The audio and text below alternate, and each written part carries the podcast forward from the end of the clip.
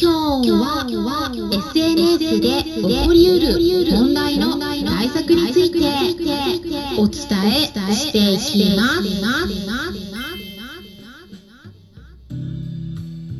こんにちは、サラホリスティックアニマルクリニックのホリスティック獣医サラです。本ラジオ番組ではペットの一般的な健康に関するお話だけでなく、ホリスティックケアや地球環境、そして私が日頃感じていることや気づきなども含めて様々な内容でイギリスからお届けしております。さて皆さん、いかがお過ごしでしょうか。今日はですね、 エスエヌエス の利用の仕方、特に今話題のクラブハウスについてちょっとね、実は問題があったのでお伝えしたいと思います。で、今利用できるのが iPhone を利用していて、でなおかつ招待してもらえた人だけになるので、ユーザー数もかなり少ないんですけれども、まあ、いつか Android 携帯でも利用できるように開発中だっていうことなので、今利用していない方でもそのうちいつか利用できる日が必ず来ると思いますので、ぜひですね、今のうちにちょっと聞いてどんな感じなのか知っておくといいのではないかなと思うんですね。で、今日お話しすることはね、クラブハウスだけではなくて他の エスエヌエス にも通じる話になります。嵐とかアンチとかねなのでちょっとね、参考にしてもらえればなと思うんですけれどもまあ私のこの音声配信の基本のテーマはいつもペットの健康なんですけれども、ただね、さまざまな動物たちの病気を見ていると飼い主さんの心の状態にすごく影響されているっていうのが分かってきたんですね、うん、なのでね、私の方ではやっぱ動物のことだけではなくて飼い主さんの心のケアもすごく大事だっていうふうに感じているので、まあ、時々メンタルヘルスとか生き方とか、まあ、そういったちょっといろんなね、別の内容も含めてお話ししています。まあ、やっぱりそれが体だけではなく心とかスピリットも含んでいる全てを意味するホリスティックケアの真髄なんですよね。ホリスティックっていうのは全体っていう意味になります。で、狭い分野でこう細かくマニアックにやっていくんじゃなくて、まあ、全体を多角的にこうちょっと遠くから俯瞰してみるっていうね、こういった視点が結構ね、重要なんですね。何をするにしても。なのでホリスティックケアとかに関わっている方がもしもいらっしゃったら、ぜひね、このあたりも意識してみると新しい発見があったりするかもしれないですよ。ということでね、あの興味のある方は今日のお話もぜひ最後まで聞いてみてください。で、それであのクラブハウスの話をしていくんですけれども、まあ、本当にね、私が予想してたスピードよりもかなり早く目まぐるしく情報が飛び交っていて、物事が本当にね、早く動いてきています。で、先週にクラブハウスの中でクラブっていうのをね、うん、作ることができる新しいシステムが日本にも導入されたんですね、まあ、前からあったんだけどあの簡単に作れるようになったんですよね。っていうことでいろんな人たちが新しいクラブを今立ち上げてるような感じになってます。で、あのクラブがね、いろいろと立ち上がったりルームが作られているので、私もいろんなところに顔を出して発言したり聞いたりしているんですけれども、まあ、このクラブハウスの中でもね、あの招待制なのに嵐が出たりね、なんかいじめがね出たりっていうことが少しずつね、あるみたいなんですね。嵐はね、私ちょっと現場にいたので、うん、実際に見たんでねちょっとそれまでお話ししようかなと思うんですが、ただその前にクラブハウスのことがね、わからない方もね、まあたくさんいらっしゃると思うんで、使ってない方もね、だから簡単に説明しますと、クラブハウスの中でいろんな人とお話しする際にルーム、ルームの中に入る必要があるんですね。で、ルームにはね、それぞれいろんなタイトルがついてて、でそういうのを一括でこう見れるようなところがあるんですけど、でもね、そこをタイトル見て選ぶんですね、うん、どれがいいかなって。で、例えば医療部屋とかタイトルとしてね、あとは雑談で犬の話をしようとか、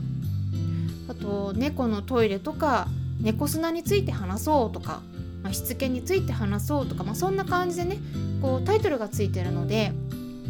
まあ、ざっくり見てって、その時に聞きたいトピックスが上がってるルームのボタンを押したら入れるって感じになるんですね。でそのルームの中に入ったら大きく分けてみっつのタイプの人のどれかに自分がなります、該当します。でそのみっつっていうのはモデレーターの人とスピーカーの人とオーディエンスの人のみっつです。でモデレーターっていうのは司会進行役の人ですね。でこれはひとりだけじゃなくて何人でもなれます。でこれが一番重要な役割の人です、うん、このルームの中を仕切る人ですね。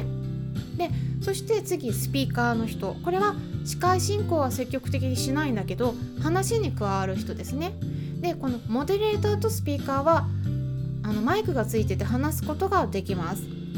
であともう一個最後のオーディエンスの場合、オーディエンスの人はマイクがついてないんですね。だからただ聞いてるだけの人っていう感じになります。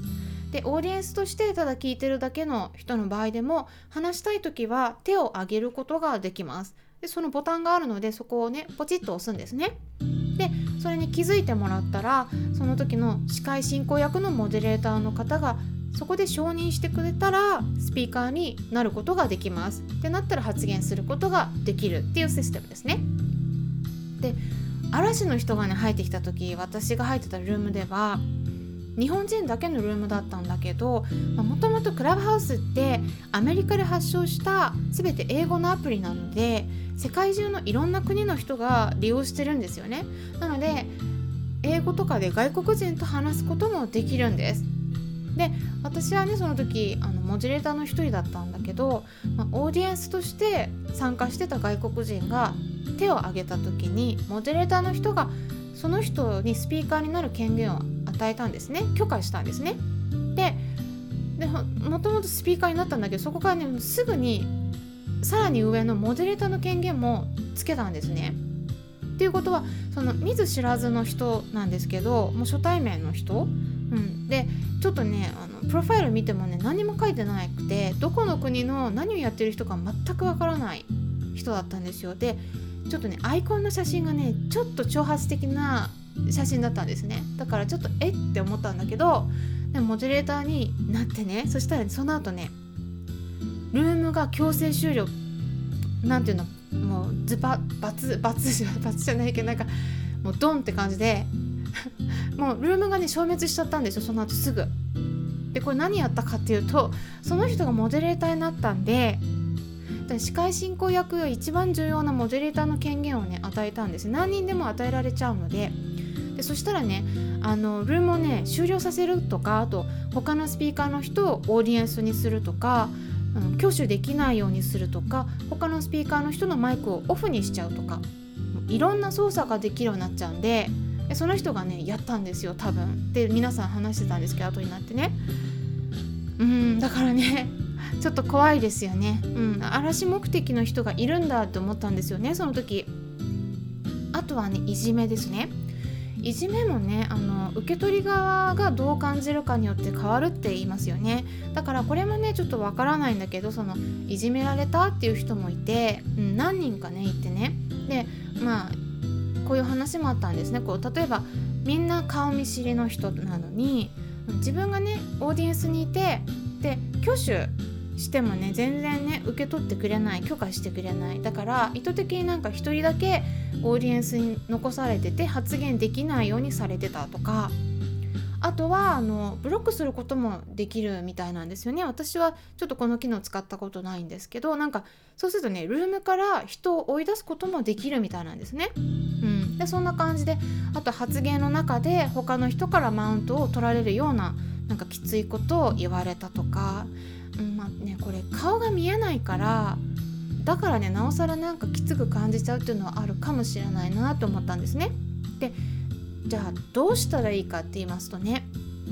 あのやっぱね私はもうね本当にそういう人たちいたらもう離れる、もうこういう風にしてます。もうとにかく離れるこれがベストもう相手にしない、うん、で嫌な人ね私もねいました、うん、ちょっとマウントを取るような人いたんで、でもブロックはねしてないですまあね、ブロックしてもねキリないと思うんですよ。そういう人はもう自分と合わない人と会う人ってやっぱいるんで、でこれ会わない人がゼロってね絶対ないと思うんですよ。誰でもね会わない人いるので、だからそれはねあの付き合わなきゃいいだけの話なんですねうん、であのなんか言われて否定されたりした時にこう反論してギャフンと言わせたいみたいな、そういう気持ちになるかもしれないんですけど、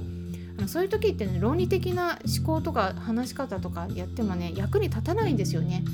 なんかもうあのそういう感情が入ってしまうともう何を言っても通じなくなります。アンチの人とかもそうですよね。だからね結局時間の無駄なんですね。でそういう人にね時間を私はねあの割きたくないで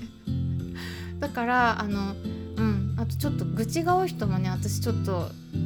ちょっと警戒するんですよね愚痴が多い人ってね結局自分のことしか考えてないんですよ、うん、愚痴をね聞く側の人のことあんま考えてなかったりするんで、うん、だからいろいろねちょっとねやっぱでもねこれは私の意見なんですけど、皆さんもねこう皆さんの基準があると思うんですよ。こういう人合わないなとかで、合わないと思ったらね本当にもう無理してお付き合いするよりも自分と合う人を他の世界で探していく方がもうずっと楽だしね、あの楽しいです。そっちの方がで、特に日本だけでなくて他の国を見渡してみるとね本当に本当にもういろんな考え方のいろんな人種のいろんな人たちがいるんですね。もうだからねあの全然もうあの惜しくないっていうかいろんな人がいるので、もう自分と合う人をね探していった方がすごくね楽しいと思います、自分がね。ということで エスエヌエス の使い方についてお話ししていきました。もし悩んでいる人がいたら参考になれば嬉しいです。それではまたお会いしましょう。ホリスティック獣医サラでした。